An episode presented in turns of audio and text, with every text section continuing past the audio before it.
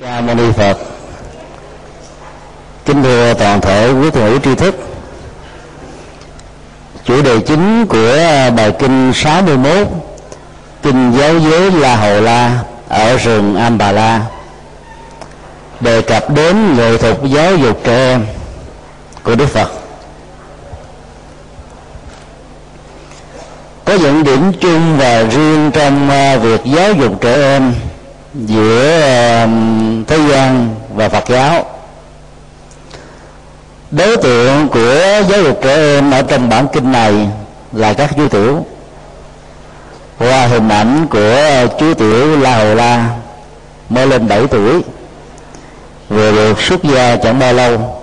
Sau lần đầu tiên Thế Tôn trở về thăm vua cha, hóa độ những người thân ở trong gia tộc của mình.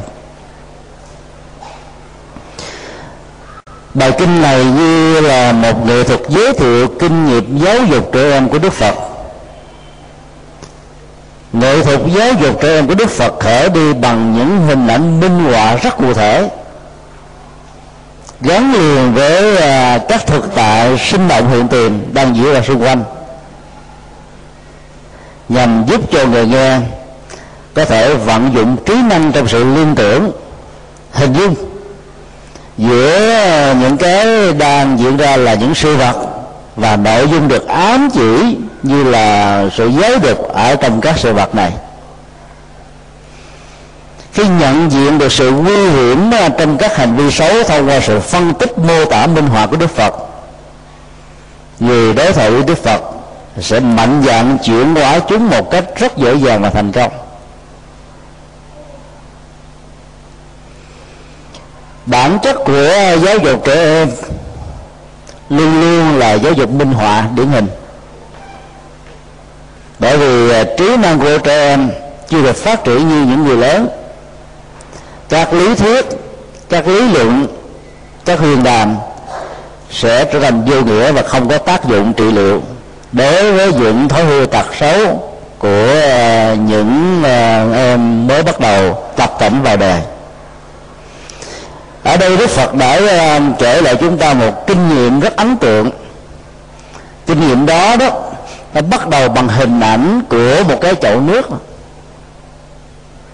mà vốn thông thường chúng ta thấy nó trở nên rất bình thường và không có một giá trị gì.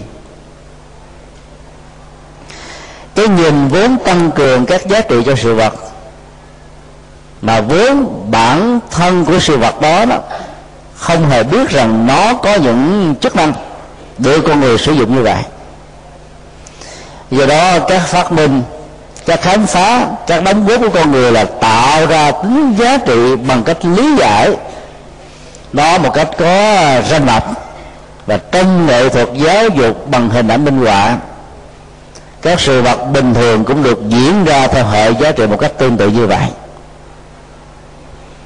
Một hôm nọ, khi có mặt tại một khu dưỡng nuôi sóc thuộc Trúc Lâm, tỉnh Xá Sa-di La Hầu La vì tôn kính Đức Phật như là một bậc thầy, như là một người cha, đã sửa soạn chỗ ngồi rất sang trọng và lấy một chậu nước đem đến để cho Đức Phật rửa chân, hồng bày tỏ lòng tôn kính của mình đối với Ngài.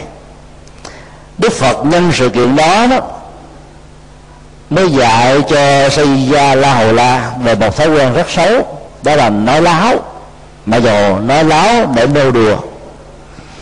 Dĩ nhiên đối với một bậc đạo sư như Đức Phật thì Ngài có được năng lực tha tâm thông, hiểu được cá tánh, thói quen, ứng xử giao tế của những người tiếp xúc với Ngài. Cho nên nếu như chúng ta có được một phần chất liệu tha tâm thông thông qua các cái quy luật tư duy, lệ suy, diễn dịch, quy nạp, tổng hợp, thì dầu chưa chứng đắc, chúng ta vẫn có thể giáo dục con em của mình một cách thành công tương tự. Biết là Hầu La là một đứa thích nói đùa, và nói đùa riết trở thành như một thói quen, và dĩ nhiên đó là một thói quen xấu.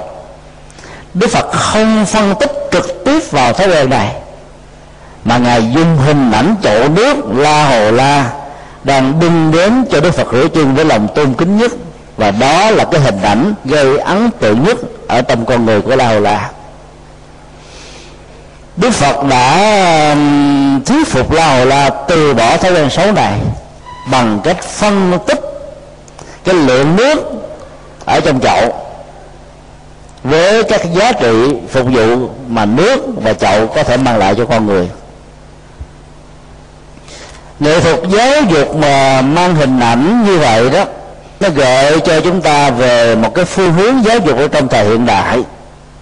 Đó là trước khi muốn góp ý và xây dựng một người nào đó đó, thì hãy nên đề cập đến những ưu điểm của người này, và sau đó mới chỉ bày ra những khuyết điểm.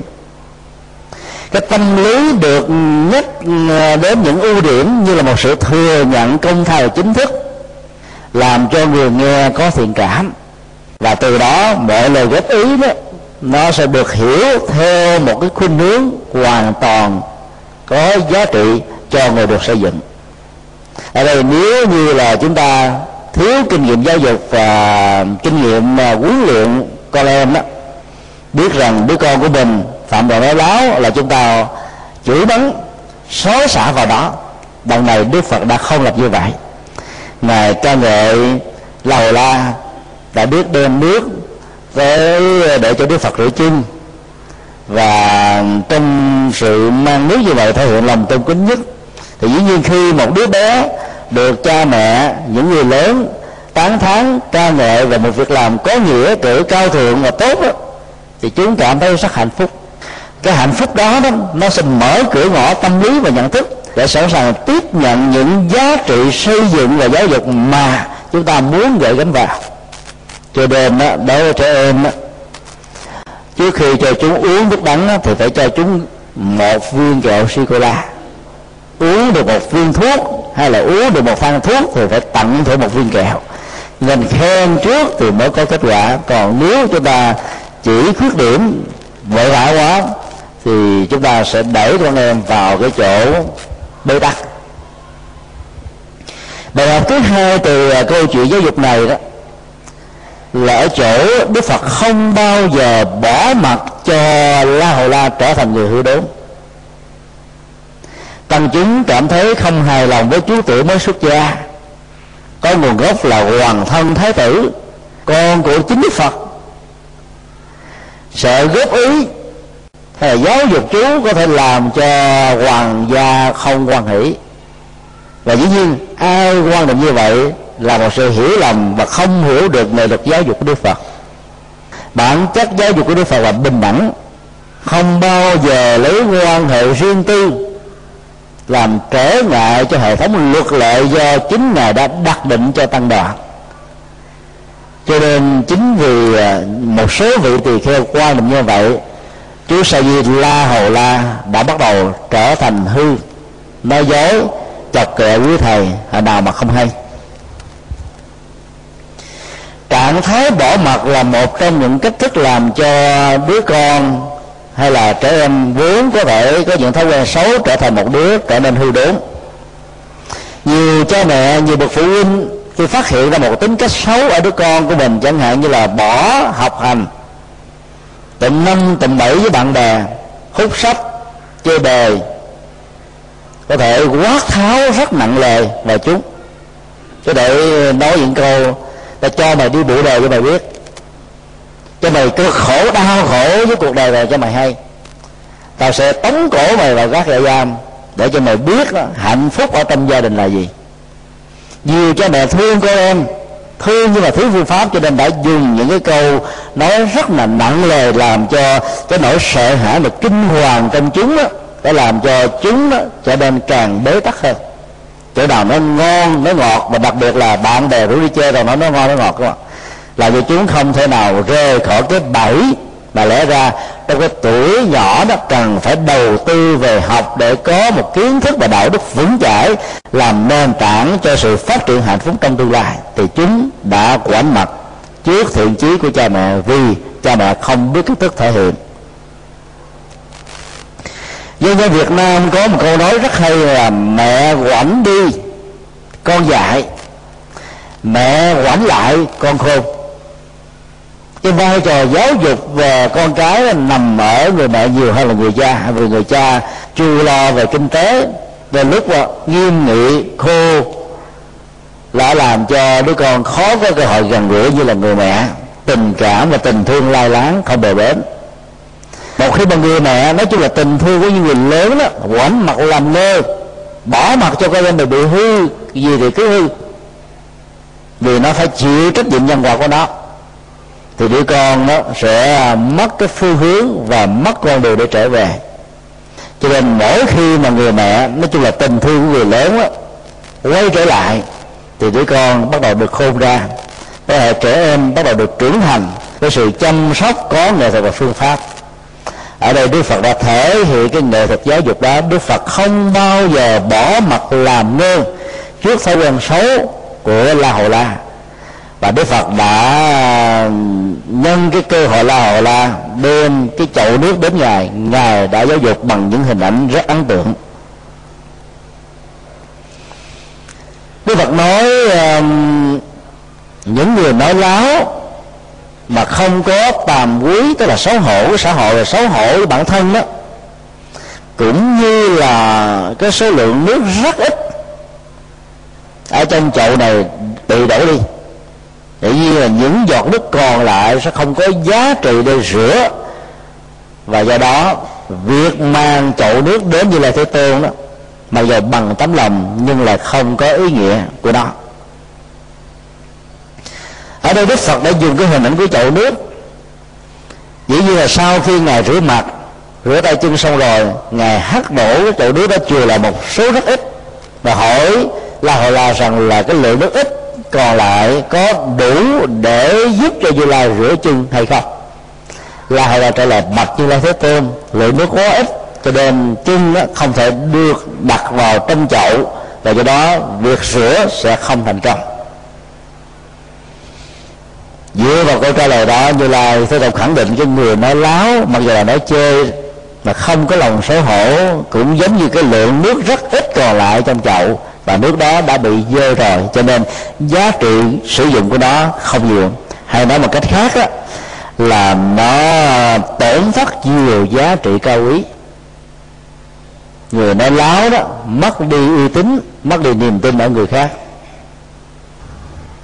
Sau đó Đức Phật hất đổ hết toàn bộ số nước còn ít ỏi trong chậu, và hỏi Sa Di La Hầu La rằng: nước mà con mang đến cho thầy còn có giá trị tẩy rửa được hay không? La Hầu La trả lời là: bạch Như Lai Thế Tôn, nước đã thấm sâu vào lòng đất, trong chậu không còn một giọt nào, cho nên không còn giá trị sữa gì cả. Như Lai Thế Tôn nói: cũng vậy, người nói láo không có sự xấu hổ đó cũng như là nước toàn bộ ở trong chậu đã bị hất đổ đi, và do đó đó đánh mất hết tất cả mọi giá trị sử dụng và công dụng của nó. Sau đó Đức Phật dùng cái chậu không còn nước này mới lật úp xuống, và hỏi La Hầu La rằng: cái chậu khi mà lật úp như vậy nó còn có giá trị sử dụng hay không? La Hầu La trả lời là: bạch thầy, chậu phải được lật nữa lên, đồ vật đặc biệt là nước mới có thể được chứa đựng cho nó. Nếu cái chậu đã bị lật úp xuống thì mọi chức năng sử dụng của nó sẽ không còn nữa. Như là Thế Tôn nói: cũng vậy, người nói láo dù chỉ nói chơi mà không biết xấu hổ và từ bỏ đó, cũng như cái chậu bị lật nữa, về sau này uy tín không còn, cho nên lời nói đúng, nói tốt của mình cũng không được ai quan tâm, vì uy tín xây dựng có thể cả ngàn năm hay cả một đời về, nhưng đánh mất uy tín chỉ bằng một sự nói láo là một sự tổn thất rất lớn. Sau đó Như Lai Thế Tôn lật nửa cái chậu lên và hỏi như với La Hầu La rằng: cái chậu đã lật nửa như vậy đó, nó có cái giá trị gì hay không? La Hầu La nói đó: chậu lật nửa mà không có nước và nó không chứa được một cái gì đó, thì dầu cho nó là một cái chậu nhưng cái tính năng và tác dụng của cái chậu cũng không có.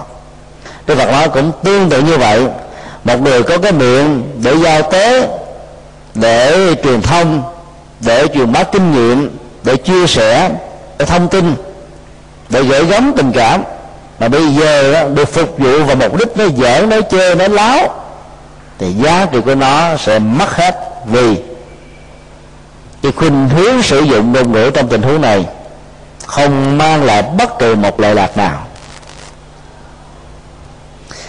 Giá trị thực tại trong câu chuyện này là hình ảnh của chậu và nước thôi, rất đơn giản, nhưng Đức Phật lại đưa ra đến 4 nội dung giáo dục khác nhau, là 4 cấp độ. Cấp độ là nước còn ít, cho nên giá trị sử của nó còn ít. Cấp độ nước hoàn toàn hết, giá trị sử dụng của nó không còn nữa. Đây là đối với nước. Còn hai hình ảnh đối với chậu, chậu bị lật úp xuống cho nên không còn chỗ để chứa bất cứ một giọt nước nào, và chậu lật ngửa lên mà trong lòng nó không còn nước, cho nên nó không có chức năng sử dụng. Để nói lên rằng là những điều tiêu cực của thân, của khẩu, của ý và của lời nói chung, đầu chỉ là một lời nói chơi, nói giỡn, không có cố tình, vẫn có những tác hại tiêu cực cho cái người phát ngôn hay là cho người ứng xử đó. Và đôi lúc đó, thiếu sự hiểu biết đó, mình sẽ không nhìn thấy được những tác hại và ảnh hưởng sâu sắc của nó đối với đời sống của cộng đồng.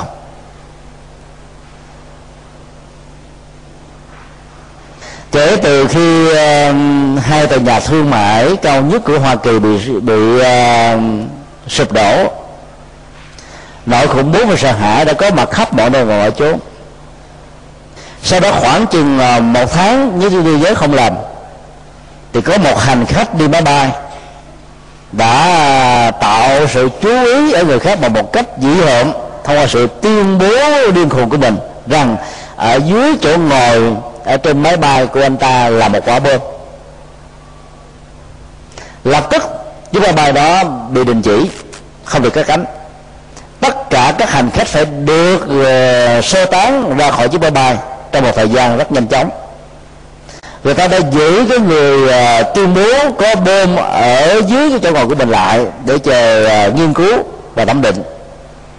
Đội Anh đặc biệt đã rà soát và kết quả là không có quả bom nào.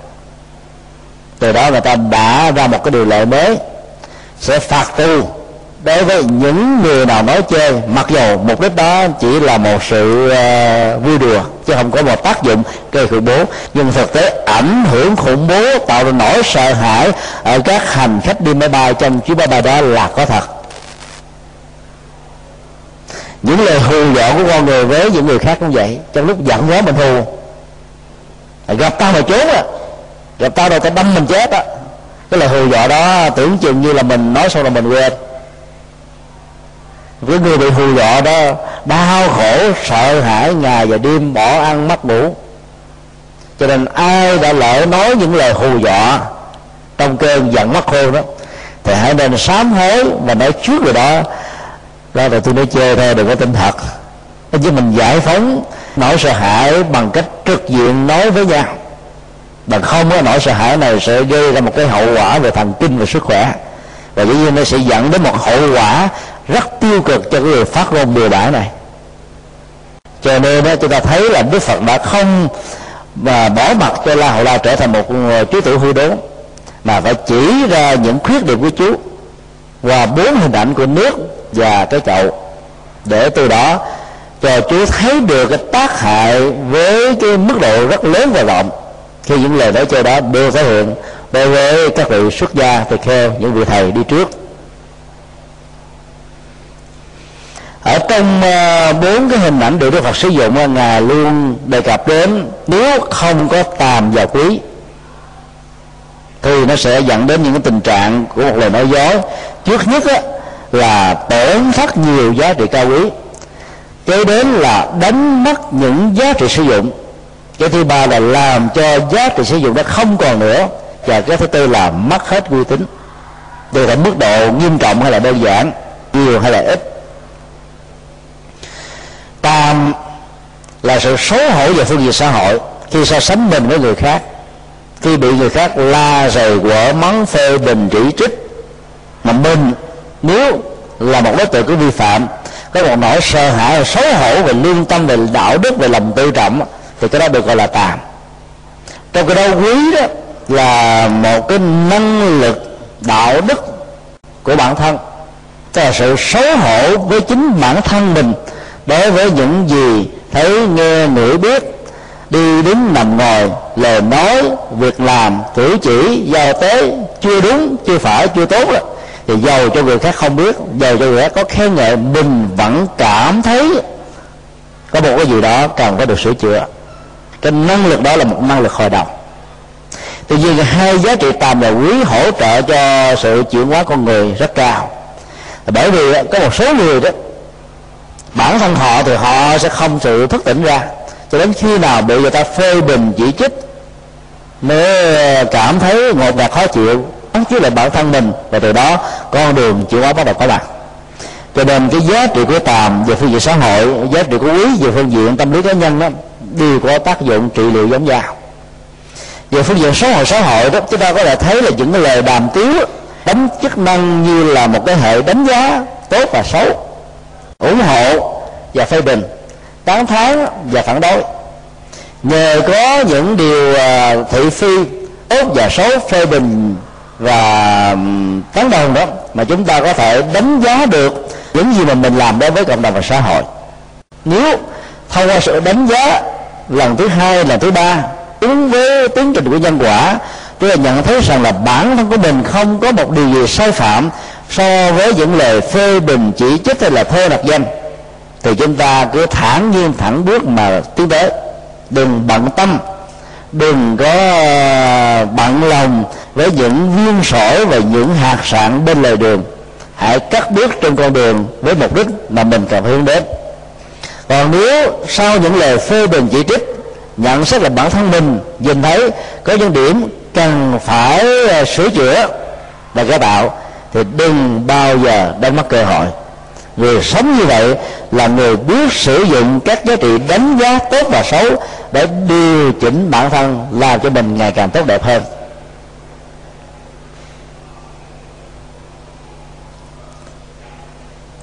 Đức Phật là một nhà giáo dục điển mẫu. Những gì Ngài nói được, Ngài đều thực hiện được. Những gì Ngài thực hiện được, Ngài có thể giáo dục được, và giáo dục một cách rất thành công. Trong cuộc đời của Ngài, từ lúc còn là một cậu bé cho đến khi làm thái tử, trở thành một người chồng, rồi một người cha, một sa môn, một bậc giác ngộ, nhà chịu hóa tâm linh, chưa bao giờ Như Lai Thế Tôn nói giỡn chơi một điều gì. Thì con người rất nghiêm túc, và tính cách nghiêm túc đó nó tạo ra một cái năng lực uy tín. Những người thường nói giỡn nói chơi đó sẽ không bao giờ được người khác đặt niềm tin. Những người làm MC, các nghệ sĩ, những diễn viên thường tâm niệm với nhau là không nên nói chơi trước giờ diễn vì sợ bị tẩu trát. Ví dụ MC mà ưa nói lái đó, nói chơi, nói những điều không đáng nói, thì lúc mà lên làm MC thật thì thay vì mình nói thuận tay thì bắt đầu nói lái ngược lại, và do đó làm cho cái uy tín và tư cách của mình bị mất đi. Những người mà thích nói tục là trước khi diễn, trước khi có mặt trước quần chúng là cần phải nghiêm khắc về cái cá tính xấu này, còn không đó, đến lúc phát ngôn thì có thể thể hiện ra những cái sự tục và làm cho quần chúng đó không còn ưa thích mình nữa.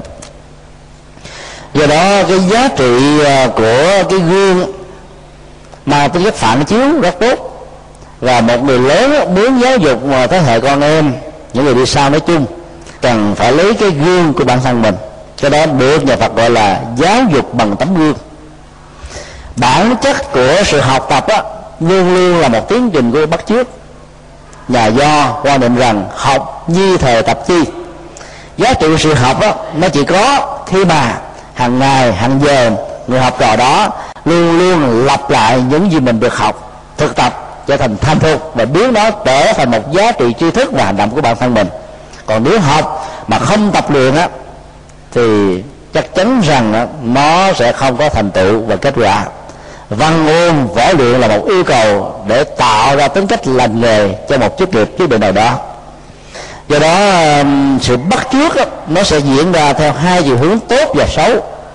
Người làm gương về điều xấu sẽ làm cho con cái nào theo.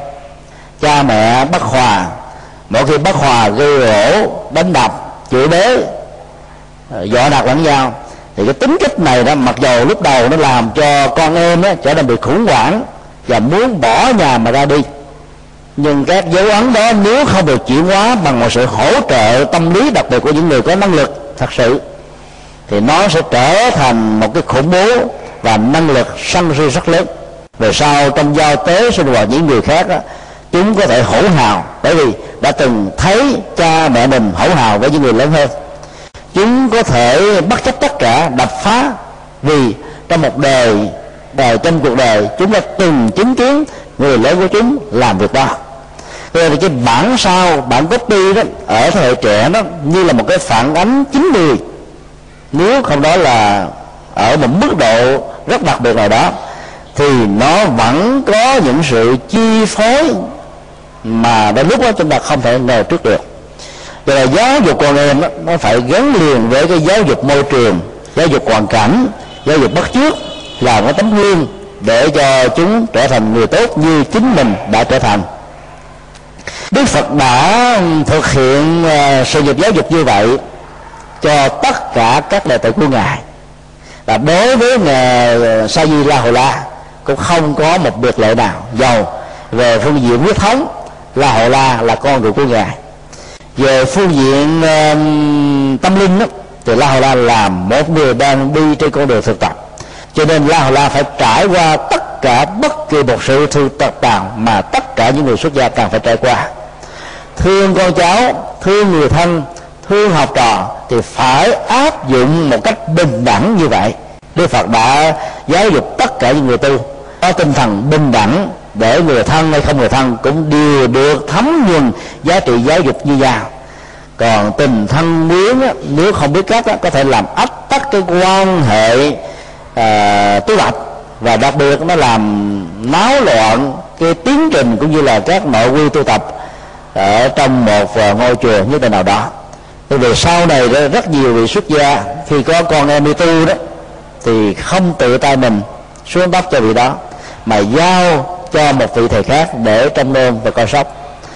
Cái phong tục tập quán đó đã bắt chước từ Đức Phật Thích Ca, vì thay vì bản thân của Ngài đủ sức để truyền giới cho Sa-di La Hầu La, nhưng Ngài đã giao cho Ngài Xá Lợi Phất, bởi vì cái tình cảm cha con mặc dù Ngài không còn nữa, nhưng đấy là một chú tiểu đến 7 tuổi vẫn có thể còn, cho nên có thể tạo ra cái cảm giác và tâm lý ỷ lại, cho nên khó có thể nên người. Do đó ngay từ ban đầu Đức Phật đã giao cho Ngài Xá Lợi Phất.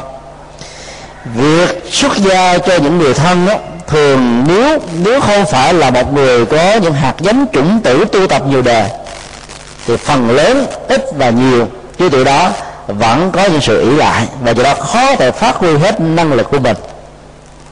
Ở đâu nó cũng có thể có những cái tình huống như vậy, mà nếu tình huống đó diễn ra thì chúng ta phải chuyển đổi chú tiểu này qua một ngôi chùa khác, giao cho một vị thầy khác quản lý. Nếu chú đó thật sự có hạt giống người tu thì hãy tiếp tục tu, còn bằng không cứ cho trở về thế tục, bởi vì cái hạt giống của người đời nhiều quá, hình thức của người tu sẽ làm mất uy tín và làm giảm giá trị thanh tịnh tâm linh của những người xuất gia chân chánh. Đó là bài học giáo dục qua hình ảnh cái chậu và nước của Đức Phật. Sau đó Như Lai Thế Tôn lại tạo ra một ảnh dụ khác, ảnh dụ mang tên là Như Vôi Khôn Biết Giữ Vội. Ngài nói với Sa-di La Hầu La rằng là trong mấy năm qua đó, có lần nào con đã từng chứng kiến một con voi xông trận. Lại nói bạch Như Lai Thế Tôn, là một hoàng tử thì con đã từng chứng kiến, vì những sự tập vật trận như vậy đã từng diễn ra ở trong kinh thành. Như Lai Thế Tôn nói con có nhìn thấy khi lâm trận đó, nếu là một con voi biết bảo vệ cái vòi đó thì đó là con voi biết giữ lấy mạng sống của nó, bởi vì vòi chính là một loại vũ khí rất quan trọng để bảo tồn tính mạng của nó. Cái vòi có thể quật ngã trả thù, có thể quật ngã vũ khí của đối phương, có thể làm cho con voi đó thoát ra khỏi tất cả những cạm bẫy xung quanh. Còn cái chân đó chỉ là sự tiến tới và giảm đạp, nó không có được những chức năng cần thiết như cây vòi.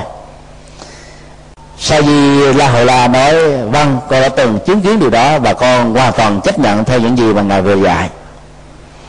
Nhưng lời Thế Tôn mà nói tiếp: có những con voi khi lâm trận dùng thân thể, dùng chân trước, dùng chân sau, dùng đầu, dùng tay, dùng cái đuôi, thậm chí dùng luôn cả cái ngà để bảo vệ cái vòi, thì phải biết rằng đó là con voi sẵn sàng thí mạng cùi.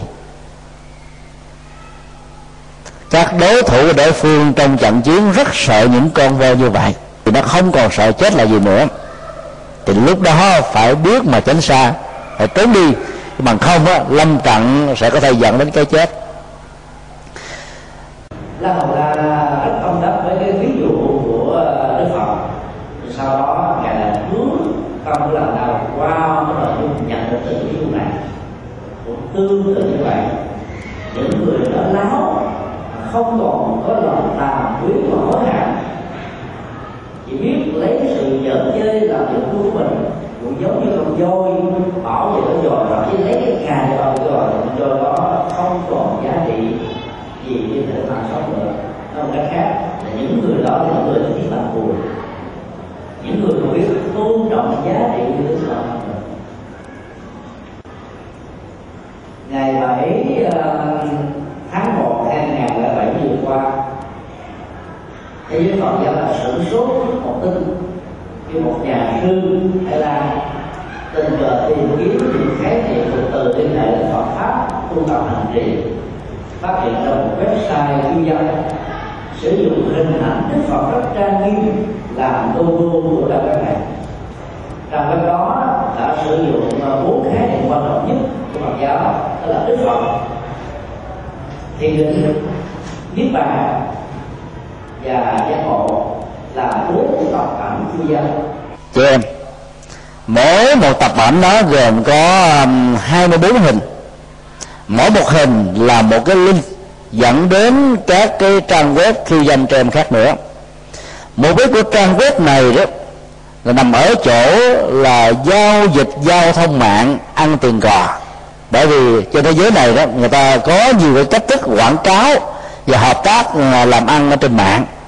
Họ đã gắn 2 cái traffic holder, tức là cái dụng cụ đến giao thông mạng thông qua sự truy cập từ những đơn vị clip vào trong một trang web, để chia phần trăm đối với cái trang web, để giới thiệu những thông tin cho những người truy cập mạng trên internet. Dĩ nhiên là cái người tạo những trang web đó đó đã có một dụng ý rất rõ rằng đó là vay mượn 4 khái niệm quan trọng nhất trong chủ nghĩa tâm linh của nhà Phật, vốn là 4 khái niệm có số lượng người truy cập và tìm kiếm thông qua các cái search engine, là những máy tìm kiếm lớn nhất, để tìm kiếm tiền cò thông qua giao thông mạng. Đó là một dụng ý rất là bất lương, bất chính, và hậu quả của những con người làm như vậy đó sẽ khó có thể lường trước được. Cuối trang web này đó đã có một cái câu ghi chú rằng tất cả những biểu tượng tôn giáo được sử dụng trong trang web này không gắn liền với bất kỳ một tôn giáo nào, mà cũng không hề có dụng ý là xúc phạm đến tôn giáo nào. Nó chỉ là một trò đùa cho vui. It's just a joke. Vì báo giác ngộ yêu cầu chúng tôi viết phản hồi những hành động đó. Chúng tôi đã nêu ra và phân tích một cách rất là chi tiết về cái dụng ý kinh tế rất là hèn hạ và thấp kém của người chủ trương trang web này. Rất may mắn, chính phủ Hoàng gia Thái Lan đã bằng con đường ngoại giao gây áp lực đại sứ quán Hoa Kỳ tại đất nước này, buộc chủ nhân của trang web đóng đô tại Chicago phải đóng cửa trang web đó và tháo gỡ hết tất cả những tham khảo liên hệ đến Đức Phật bị sử dụng một cách hèn hạ và khinh miệt này ra khỏi trang web. Bằng không á, quan hệ ngoại giao giữa hai nước có thể bị trở ngại. Và cuối cùng đã thành công. Cho nên có nhiều người cứ nghĩ đơn giản là một trò đùa. Ở đây đó, nó không phải là một trò đùa, mà là một cái trò làm kinh tế thấp kém.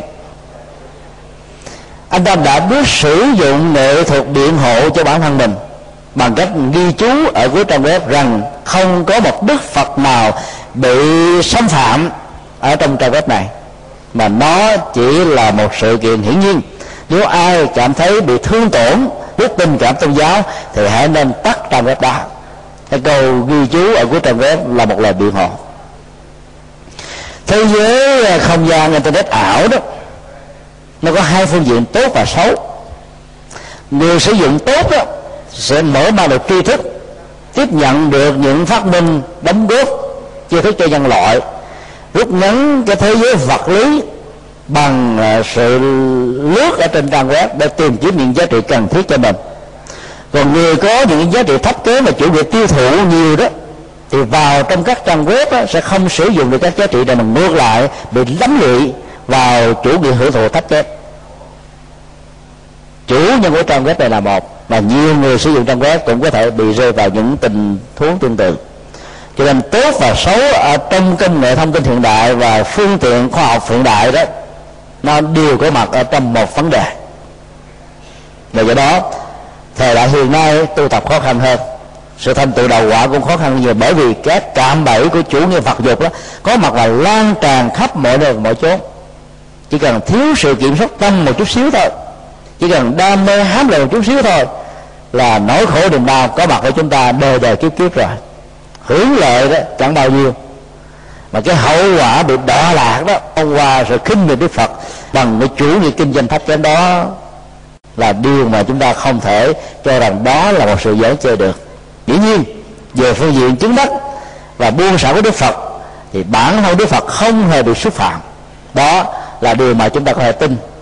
Là những người xuất gia, là những người Phật tử chân chánh hiểu được thị phi, những trò đùa gió thoảng mây bay, không ai cảm thấy bị thương tổn và xúc phạm. Nhưng chúng ta cũng cần thương cho những con người thấp kém về đạo đức đó, không thấy được cái hậu quả tiêu cực của hành động thiếu sáng suốt của mình, mà phải lên tiếng bằng ba phương diện, hoặc là thông qua con đường bỏ dao để buộc trang web đó phải được kết thúc, hoặc là bằng con đường luật pháp thông qua sự thư kiện để cho tác giả đó sợ hãi mà không dám làm trong tương lai. Những người có đầu óc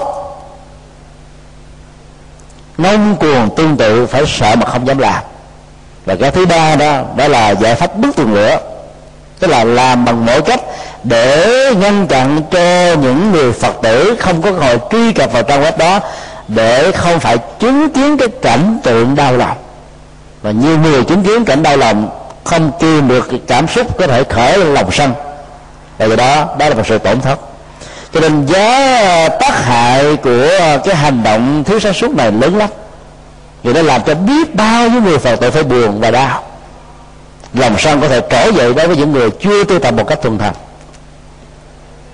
Vì đó Đức Phật nói đừng bao giờ thí mạng cười bằng cách là xóa bỏ cái uy tín của mình với những lời nói, những câu phát biểu một cách vô tội vạ và không hề nhìn thấy được các cái tác hại của nó đối với những người khác. Do đó đừng bao giờ biến mình trở thành một con voi không biết giữ vòi, tức là một con voi lưu vạn. Cười không sợ lỡ, điếc không sợ súng là những người đánh mất cơ hội để hồi đầu.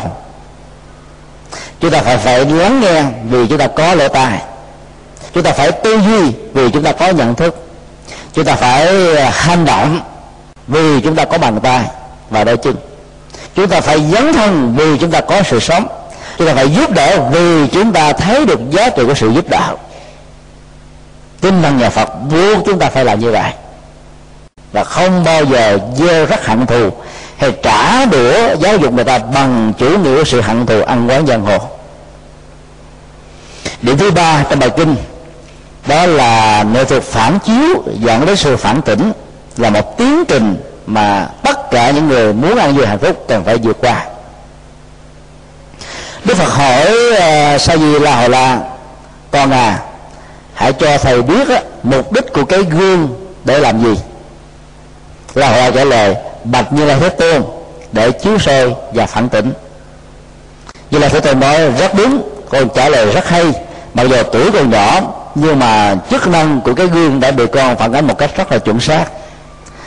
Cũng tương tự như vậy này Sa-di La Hầu La, con hãy phản chiếu về thân nghiệp, khẩu nghiệp và ý nghiệp của mình hàng ngày, hàng giờ, hàng giây và hàng phút. Những hành vi, lời nói và ý niệm nào mang tác hại cho bản thân mình, cho người khác, ở hiện tại và trong tương lai, tạo ra nỗi khổ niềm đau và dẫn đến cái kết quả của khổ đau, con phải mạnh dạn mà phản tỉnh để không bao giờ tái phạm và dướng lụy tiếng lầy sâu ở trong những hành vi bất thường đó. Rồi hãy lấy cái tâm của mình và quan sát nó như là một tấm gương, phán chiếu về tất cả mọi thứ. Gương trong đó, thì sự vật in hình sẽ được rõ ràng, gương bị bội bụi mù thì sự vật sẽ không còn được rõ ràng nữa. Tâm của con người như một tấm gương, nếu để mê mờ bởi dục vọng, mê mờ bởi những sự nô đùa, mê mờ bởi tất cả những hành vi bất thiện, thì tâm sáng suốt đó sẽ không còn nữa. Hậu quả của hành động và chủ nghĩa dẫn đến những điều tai hại cho mình và người sẽ có thể tác hại tiêu cực không chỉ ở đời này mà còn lâu dài ở những đời kiếp về sau. Đức Phật nói bản chất của sự phản chiếu là để ngăn chặn thái độ muốn làm tiêu cực. Nếu không có phản chiếu về thân, về tâm, về nói, việc làm trong giao tế đó, con người khó có cơ hội để phản tỉnh lắm. Do đó mỗi ngày những người xuất gia đều phải suy nghĩ là những hành vi của mình ở trong ngày, những điều mình làm đó có phải mang một ít vị kỷ và cá nhân hay không. Tất cả những gì mà mình có mặt và đóng góp trong ngày đó thật sự đem lại lợi ích cho cuộc đời hay không. Các thành quả mình đạt được ngày hôm nay có làm cho cái tôi của mình được lớn hay không, hay là cái tôi mình được chuyển hóa. Ba câu hỏi quan trọng này chính là ba công án rất cần thiết để làm cho tiến trình tu tập ngày càng được thăng tiến và lớn mạnh. Không có sự phản chiếu thì không bao giờ có tiến trình phản tỉnh. Soi gương thấy mặt mũi mình, soi nhân quả thấy nỗi khổ đau chập trùng, soi người thì thấy rõ được bản thân, soi tâm soi tánh đó, trần gian này khổ đau thì cũng chính là niết bàn. Bản chất của sự soi chiếu là để tạo ra các hệ giá trị nhân quả. Dĩ nhiên là tiến trình của sự phản chiếu đó không nằm ở cái góc độ so sánh ngang, so sánh bằng, so sánh hơi, so sánh kém, tới cái tôi làm trục xây, mà so sánh để vươn lên, so sánh để học hỏi, so sánh để khắc phục, so sánh để trưởng thành. Cái mục đích đó, nó làm cho ba cấp độ so sánh này vắng mặt hoàn toàn cái tôi. Cho nên cũng là một sự so sánh giống nhau, nhưng là người phàm cái tục đó, thì cái tôi được lớn mạnh, là người có tu tập theo Đức Phật dạy đó thì cái tôi được chuyển hóa. Do đó sự khác nhau là ở cái mức độ dụng tâm và xử lý tâm như thế nào. Đức Phật đã đưa cái tiến trình phản tỉnh ra bằng một câu nói là nhất định không làm điều xấu và quyết tâm từ bỏ điều xấu, không bao giờ tiếc nuối. Nội dung của sự phản tỉnh này gồm có hai vế. Vế đầu tiên của là vế tất yếu là nhất định không làm điều xấu trong tương lai. Thái độ nhất định đó tạo ra lập trường. Lập trường liên hệ đến cái tốt, còn quan cố liên hệ đến sự tiêu cực. Khi lập trường được thiết lập đó, thì những sự quan cố đó sẽ được giải phóng. Chúng ta có thể dùng đá, dùng búa, dùng vật cứng, vật nặng, thậm chí là kim cương để búa và đánh tan tất cả những sự quan cố của thói quen tiêu cực. Thì lúc đó mới có thể thành công, vì nó được kết tụ qua năm tháng ngày giờ và đã trở thành như một phần sự sống, như là thói quen và cá tính của bản thân mình. Cho nên chuyển hóa cá tính và chuyển hóa cái xấu đó không phải một ngày, một hôm, một bữa, một năm mà làm được. Dĩ nhiên cũng đừng bao giờ thất vọng nếu chúng ta có quyết tâm từ bỏ nó, không tiếc nuối. Cái đầu tiếc nuối là một cản lực rất lớn của sự chuyển hóa nghiệp. Có nhiều người biết rằng là hút thuốc đó, có hại sức khỏe, và nói rằng là mấy chục năm làm bạn với nó rồi bây giờ bỏ uổng lắm. Có nhiều người nói bỏ uổng rồi, bây giờ biết rằng nó không tốt, Cho nên tiếc nuối là một cản lực, tiếc nuối là một trở ngại. Muốn không có tiếc nuối và muốn vượt qua được sự trở ngại của tiếc nuối đó, thì chúng ta phải nêu ra một quyết tâm không bao giờ tái phạm. Cho nên hai bước cải thiện này đó, nó mang tính cách là hỗ trợ và tương sinh lẫn nhau. Có được thái độ nhất định không làm điều xấu, nó sẽ dẫn đến sự từ bỏ không tiếc nuối. Có được thái độ không tiếc nuối thì chúng ta mới mạnh dạn từ bỏ và không tái phạm trong tương lai.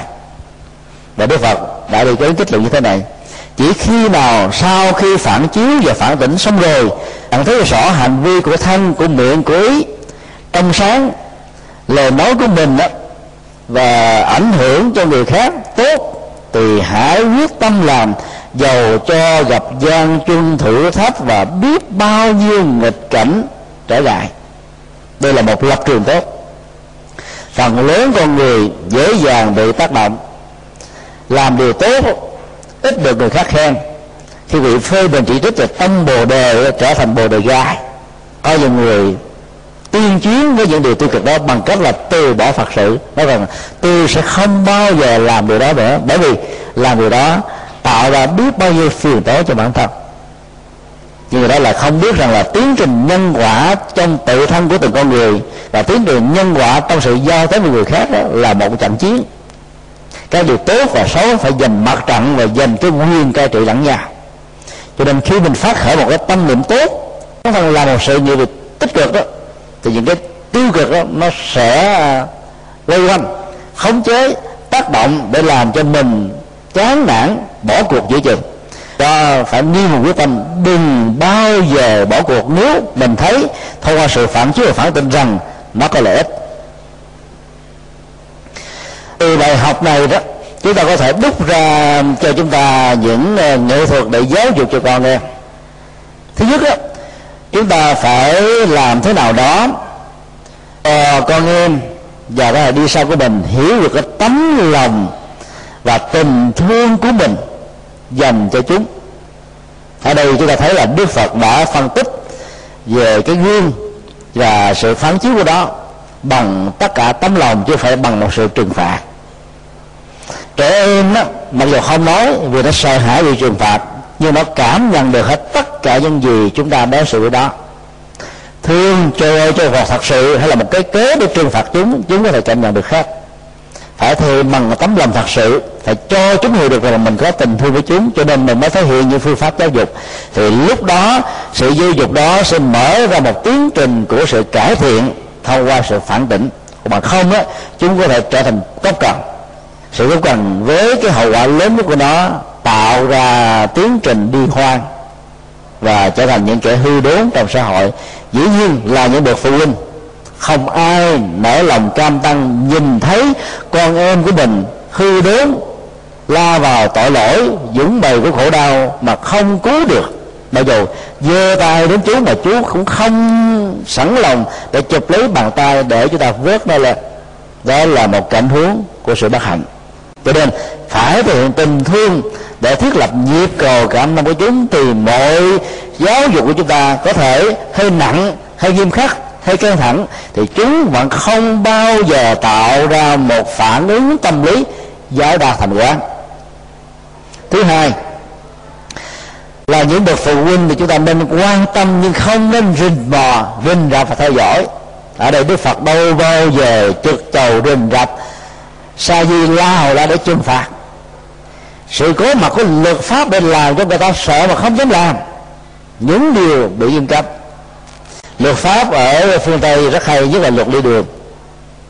Ở bên lề đường đó, người ta mới đề những cái câu như thế này: trong vòng 500 mét sắp tới đó sẽ có camera ẩn, đừng nên chạy vượt quá cái số km cho phép. Tức là họ nhắc nhở mình. Ý luật pháp vẫn cho phép là mình vi phạm luật ở một mức độ tương đối, chứ đừng có kiểu là thí bằng cùi không sợ ai nữa. Và dĩ nhiên những người nào thí bằng cùi biết rằng ở đó chỉ là một cái lời hô dọa đó, chạy nhanh thì sẽ bị bắn tốc độ và cuối cùng bị phạt rất nặng. Những cái hình phạt ở trong những cái tình huống có ghi cảnh báo mà vẫn tái phạm hay là vẫn vi phạm đó, nó cao hơn những tình huống là tình cờ. Ngoài ra họ cho phép những nhà sản xuất các phụ tùng xe hơi tạo ra một cái dụng cụ phát hiện được xe của cảnh sát giao thông trong vòng 5 cây số đường kính. Khi xe cảnh sát giao thông có mặt ở đâu không, nó phải có cái đèn báo hiệu mà, cho nên họ cảm nhận được. Thì lúc đó đó các tài xế phải cố gắng làm sao đừng chạy ẩu, đừng vượt đèn xanh, đừng vượt tốc độ cho phép. Tức là họ vẫn cho phép là ở một mức độ có thể chấp nhận, chứ đừng có quá mức mà sẽ bị phạt. Nhờ cái công nghệ sản xuất các cái loại phát hiện ra xe cảnh sát giao thông trong phạm vi đường kính 5 cây số mà tai nạn giao thông đã giảm được khá đáng kể kể từ khi cái hệ thống này đã được áp dụng tại các nước phương Tây. Ở Việt Nam đây chúng ta chưa có những hình thức đó. Dĩ nhiên là cảnh sát giao thông không phải trực trầu để mà phạt người khác, sự có mặt của họ để cho người ta sợ mà không dám vi phạm luật. Còn ở Việt Nam á, thỉnh thoảng chúng ta thấy là cảnh sát bước ở trong bóng tối, trời, người ta chạy ẩu để ra phạt lấy tiền. Thì dĩ nhiên là cái mục đích của những người đó chúng ta thấy rõ là vì lương của họ không nhiều, cho nên thay vì phạt á, theo giấy tờ 500 ngàn, tài xế chỉ cần đúc 200 là hưởng trọn vẹn.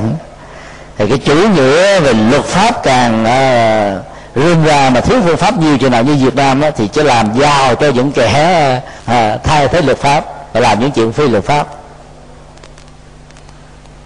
Tình cảnh đó nó có mặt ở nhiều nơi.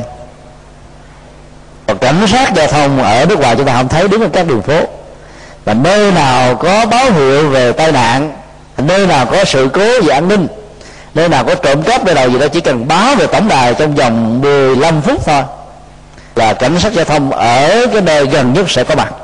Họ làm việc rất nghiêm túc, bởi vì họ làm bằng trách nhiệm, cái tiền lương của họ rất cao, cho nên một sự hối lộ hay là một sự bất cẩn có thể làm mất nghề mất nghiệp là uổng cả cuộc đời. Do đó hệ thống luật pháp đó, nó phải gắn liền với cái nhận thức là giúp cho người khác được trưởng thành, chứ không phải là rình mò và theo dõi.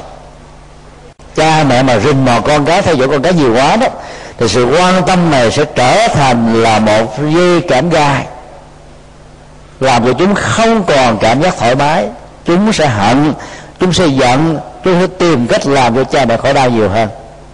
Tức là giáo dục con cái phải có tình thương và phải đường chính làm gương.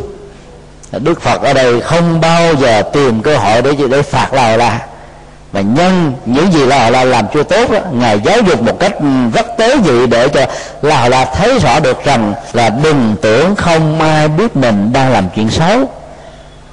Cái ý thức đó là người ta sợ hãi ghê lắm, và sợ hãi này là có lại sợ hãi xã hội, sợ hãi bản thân, vì đó không tái phạm trong tương lai. Cái thứ ba đó là không nên đánh đập, vì sự đánh đập và trừng phạt sẽ dẫn đến một thái độ khủng hoảng về tâm lý, và từ đó tính cách gần gũi giữa cha mẹ và con cái mất hẳn trong tình huống này. Ở đây Đức Phật không cho chú Sa-di La Hầu La quỳ hương như là quý thầy trong thời hiện đại này. Đức Phật cũng không hề phạt cho La Hầu La không được ăn cơm. Đức Phật cũng không hề phạt La Hầu La khi làm các công việc nặng nhọc để sợ hãi và không tái phạm, mà Đức Phật dẫn dụ phân tích lợi và hại, tốt và xấu, nên và không nên cho La Hầu La cải thiện. Nhưng La Hầu La là một người nổi tiếng mặc hạnh, là bên ngoài đôi lúc đua đùa giỡn chơi, bên trong đó, không hề có một ý định xấu nào, cho nên với tâm niệm đó, ông dễ dàng hồi đầu hướng thiện. Còn đối với một phần lớn các trẻ em và phần lớn những con người, cái xấu, cái thói quen tiêu cực nó trở thành như là một cá tính, cho nên những lời huấn hổ về đạo đức, những lời khuyên lên về điều hay lẽ phải đôi lúc không còn áp phê ở những người này, thì lúc đó sự trừng phạt phải bắt đầu được áp dụng. Nghĩa là trước khi hình phạt được áp dụng đó, thì phải có sự giáo dục bằng tấm lòng và tình thương. Chính vì thế mà Đức Phật giàu nổi tiếng là lòng từ bi vĩ đại nhất giữa trời và người và vũ trụ này, Ngài vẫn có hệ thống luật pháp dành cho những người xuất gia, mà hình thức nặng nhất là tẩn xuất, tức là tước cái quyền được làm thầy tu một cách vĩnh viễn. đối với những người vi phạm mà 4 trọng tội: thứ nhất, giết người; thứ hai là phạm giới tham định; thứ ba là nói láo có tác hại; và thứ tư, chưa chứng thánh mà tự xưng mình là một bậc thánh để gây chia rẽ tăng đoàn và thu hút quần chúng cho những mục đích lợi cá nhân. Thì 4 dạng vi phạm như vậy thì Đức Phật sẽ không bao giờ cho người đó cơ hội thứ hai trở thành thầy tu, như là họ có thể trở thành một hành giả ăn năn hám hối hay là một người Phật tử mà thôi. Còn những hình thức nhẹ hơn thì có những hình phạt tăng tàn, giống như là gần tàn nhưng mà vẫn có thể phục hồi được.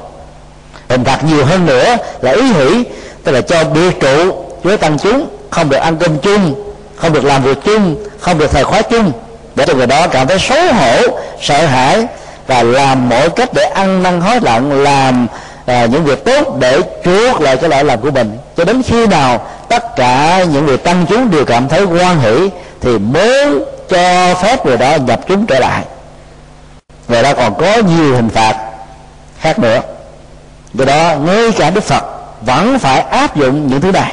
Và từ đó có lẽ tư học thuyết này, văn hóa Phật giáo đại thừa, đặc biệt là Trung Hoa, Việt Nam đã làm hình ảnh ông thượng và ông ác, ông hộ pháp và ông tiêu diện đại sĩ ở trong các ngôi chùa. Và bởi vì có những người giáo dục đạo đức sẽ không có tác quả, mà phải giáo dục bằng sự trừng phạt. Dĩ nhiên sự trừng phạt đó không phải phát xuất từ lòng sân hận, mà trừng phạt để cho người này sợ và không dám làm, mà vẫn tạo ra cái chất lượng của tình thương và sự gần gũi cần thiết nhất. Cái thứ tư là giáo dục phải tạo ra một không gian cho những người vi phạm nó có cơ hội để thổ lộ tâm sự của mình, lý do nào mà mình rơi vào cái tình huống sai phạm đó, ta mình tạo ra một cái mặt bằng bằng nhu cầu cảm thông. Ở đây Đức Phật không chửi mắng nặng lời La Hầu La. Đức Phật dùng những hình ảnh của cái chậu nước để phân tích. Đức Phật dùng hình ảnh của con voi ra trận biết bảo hộ mạng sống hay là thí mạng cùi để làm cho anh đang có những ấn tượng khó quên, để từ đó về sau không bao giờ dám tái phạm, và thổ lộ cái tâm sự của mình bằng cách đối thoại đầm đẳng. Ở đây nó không có khoảng cách giữa thầy và trò, giữa cha và con, giữa người lớn và người nhỏ, mà là sự đạo đức cần phải được tưới tẩm một cách đồng đều. Cái phương pháp giáo dục đó làm cho người ta dễ dàng trở về, mà không ta sợ, người ta không dám làm vì người ta bị trừng phạt, chứ người ta chưa thật sự chuyển hóa ở trong nội tâm. Nội dung thứ tư sau tiến trình của phản chiếu và phản tỉnh đó là sự sám hối và tinh tấn. Tôi vào đó nói, khi nhận thức rõ một hành vi nào đó trong quá khứ mang lại khổ đau cho mình và người thì cần phải sợ hãi, cần phải xấu hổ, cần phải nhàm chán, cần phải bày tỏ trước mặt bậc đạo sư và những bậc đồng tu, những người có trí, để tạo ra một năng lực bảo hộ giúp cho mình vượt qua được những ách tắc của nỗi khổ niềm đau. Người dạy rất rõ ràng, nó gồm có 4 bước. Thứ nhất là phải sợ hãi và lo âu. Nếu người làm xấu không có sợ hãi lo âu thì người đó là cười không sợ lỡ, biết không sợ súng. Đối với những điều bất thường thì con đường đọa lạc nó sẽ diễn ra nhiều hơn. Tam và quý là một năng lực để phục hồi con đường sai lầm đó. Cái tiếp là phải sám hối trước mặt đại chúng, vì khi chúng ta bày tỏ một lỗi lầm chúng ta sẽ có cơ hội để làm mới đó. Dĩ nhiên một người nào đó nhận sự bày tỏ sám hối của một người khác thì đừng bao giờ khinh thường người này. Phải học hỏi cái cách thức ứng sự đạo đức của Đức Phật. Cái người đã từng tạo tội và sám hối không tái phạm trong tương lai là một bậc thánh cao quý hơn bậc thánh chưa từng tái phạm những lỗi lầm, tạo ra những lỗi lầm. Như là chúng ta mở cánh cửa tìm năng phục viện cho người, tức là dang rộng ra tay để đón người khác khi người ta quay đầu trở về. Nội dung thứ hai, Đức Phật nói nếu nhận rõ hành vi thiện ích mang lại lợi ích cho mình và cho người thì phải gieo trồng cái dòng cảm xúc và thái độ hoan hỷ với điều đó, và nỗ lực tiếp tục tu tập tinh tấn ngày và đêm, không bao giờ được gián đoạn. Ở đây Đức Phật đã thấy rất rõ là có nhiều người không có lập trường, khi nghe người ta phê bình chỉ trích là hoảng hốt, sợ hãi lo đầu, cho nên từ bỏ. Và từ bỏ như vậy là biến mình trở thành một nạn nhân nạn nhân của sự vẫy tay chào vĩnh viễn với nguồn phước báo và công đức. Do đó phải tu học ngày đêm, mà muốn như vậy là phải có lòng hoan hỷ. Muốn có lòng hoan hỷ đó thì mình phải thấy được cái tính giá trị của nó cho đời sống ở hiện tại và trong tương lai, trong tu tập, trong làm phước báo. Mà không có thấy được giá trị thì chúng ta sẽ làm một cách rất miễn cưỡng. Đến thời khóa tu kỳ đọc nghe đến 3 tiếng kẽn sẽ không lên chùa rồi bị phạt, cho nên phải lên. Thì lên như vậy không có giá trị công đức và phước báo. Vậy là phải thấy được tính giá trị rằng là mình tu mình được hưởng, mình là phước báo thì mình nhận được công đức, mình tu tập duy trì thì mình sẽ được những giá trị lợi lạc. Dầu cho người khác có ganh tị, so đo, phân bì, hơn thua thì chúng ta cũng không mà đến, vì chúng ta biết được rằng là giá trị của việc làm đó là có ích cho bản thân và tha nhân. Sau khi dạy về nghệ thuật sám hối và tinh tấn đối với những hành vi tốt, Đức Phật đã dạy cái tiến trình nhận rõ hành vi thiện ích mang lẽ cho mình và người đó là một nhu cầu của con đường tâm linh. Giáo dục nào cũng phải chỉ rõ được cái phương diện tiêu cực và tích cực. Nếu chúng ta áp dụng luật trừng trị của tù tội, nặng nhất là tử hình, mà không giáo dục và tạo cơ hội cho người đó hồi đầu, thì người đó sẽ đánh mất cái điều kiện để trở thành người tốt ngay trong lúc người đó đang còn sống. Vì đó phải chỉ ra được cái giá trị để người ta mới có cái gì đó để thay thế. Ở đây Đức Phật nói tốt sẽ mang lại giá trị và xấu mang ảnh hưởng tiêu cực. Nếu muốn xa lìa cái sự tiêu cực, muốn thiết lập niềm tin, muốn gây dựng uy tín, muốn tạo dập tình thân và tình thương ở người khác, thì cần phải thay hình đổi dạng, lột xác cái tánh phàm và những thói quen tiêu cực thôi. Đó là giải pháp duy nhất. Nếu không làm theo thì kết quả sẽ không bao giờ có. Chúng ta cần phải thay đổi thái độ phán xét sỉ vả nặng lời bằng cách thức đi tìm nguyên nhân sâu xa của những sự vi phạm này để tạo ra một sự cảm thông. Đức Phật là một con người giáo dục như vậy. Ngài thấy rất rõ La Hầu La mới có 7 tuổi rồi, xuất thân từ hoàng thân, có thể trở thành vua trong tương lai nếu không đi tu. Bao nhiêu phương tiện để sống hưởng thụ giàu sang phú quý, bây giờ phải từ bỏ hết để trở thành một nhà sư, không có một tấc đất trong tay, không có một phương tiện giải trí, chỉ phát triển đời sống tâm linh. Dĩ nhiên các cái năng lực, cái hạt giống tiêu cực của sự hưởng thụ nó vẫn đang còn, cho nên đó thay thế đó bằng những sự nô đùa giỡn chơi để thay thế, chứ không có gì đó chịu không nổi. Cho nên Đức Phật thấy rất rõ và cảm thông được, cho nên Ngài không sỉ vả nặng lời, không có trừng phạt, không có phán xét như là một quan tòa, mà Ngài tìm cách để cho La Hầu La thoát khỏi những thói quen không có giá trị. Từ cái bài kinh giáo dục này, La Hầu La đã trở thành một người nổi tiếng về mặt hạnh. Tuần sau chúng ta sẽ tiếp tục học bài kinh 62, cũng nói về giáo giới La Hầu La, tức là giáo dục La Hầu La ở trong một tình huống La Hầu La đã trở thành một vị tỳ kheo. Hai cái bài kinh mang tính cách giáo dục này đó, nó có thể trở thành thước đo và giá trị tham khảo cho tất cả mọi người, nếu người đó đóng vai trò làm anh, làm chị, làm cha, làm mẹ, làm phụ huynh, làm thầy đi trước, làm thầy. Nói chung là làm cái người có trách nhiệm với những gì đi theo sau mình, cần phải nghiên cứu và tham khảo. Nó sẽ có cho chúng ta nhiều giá trị rất cần thiết.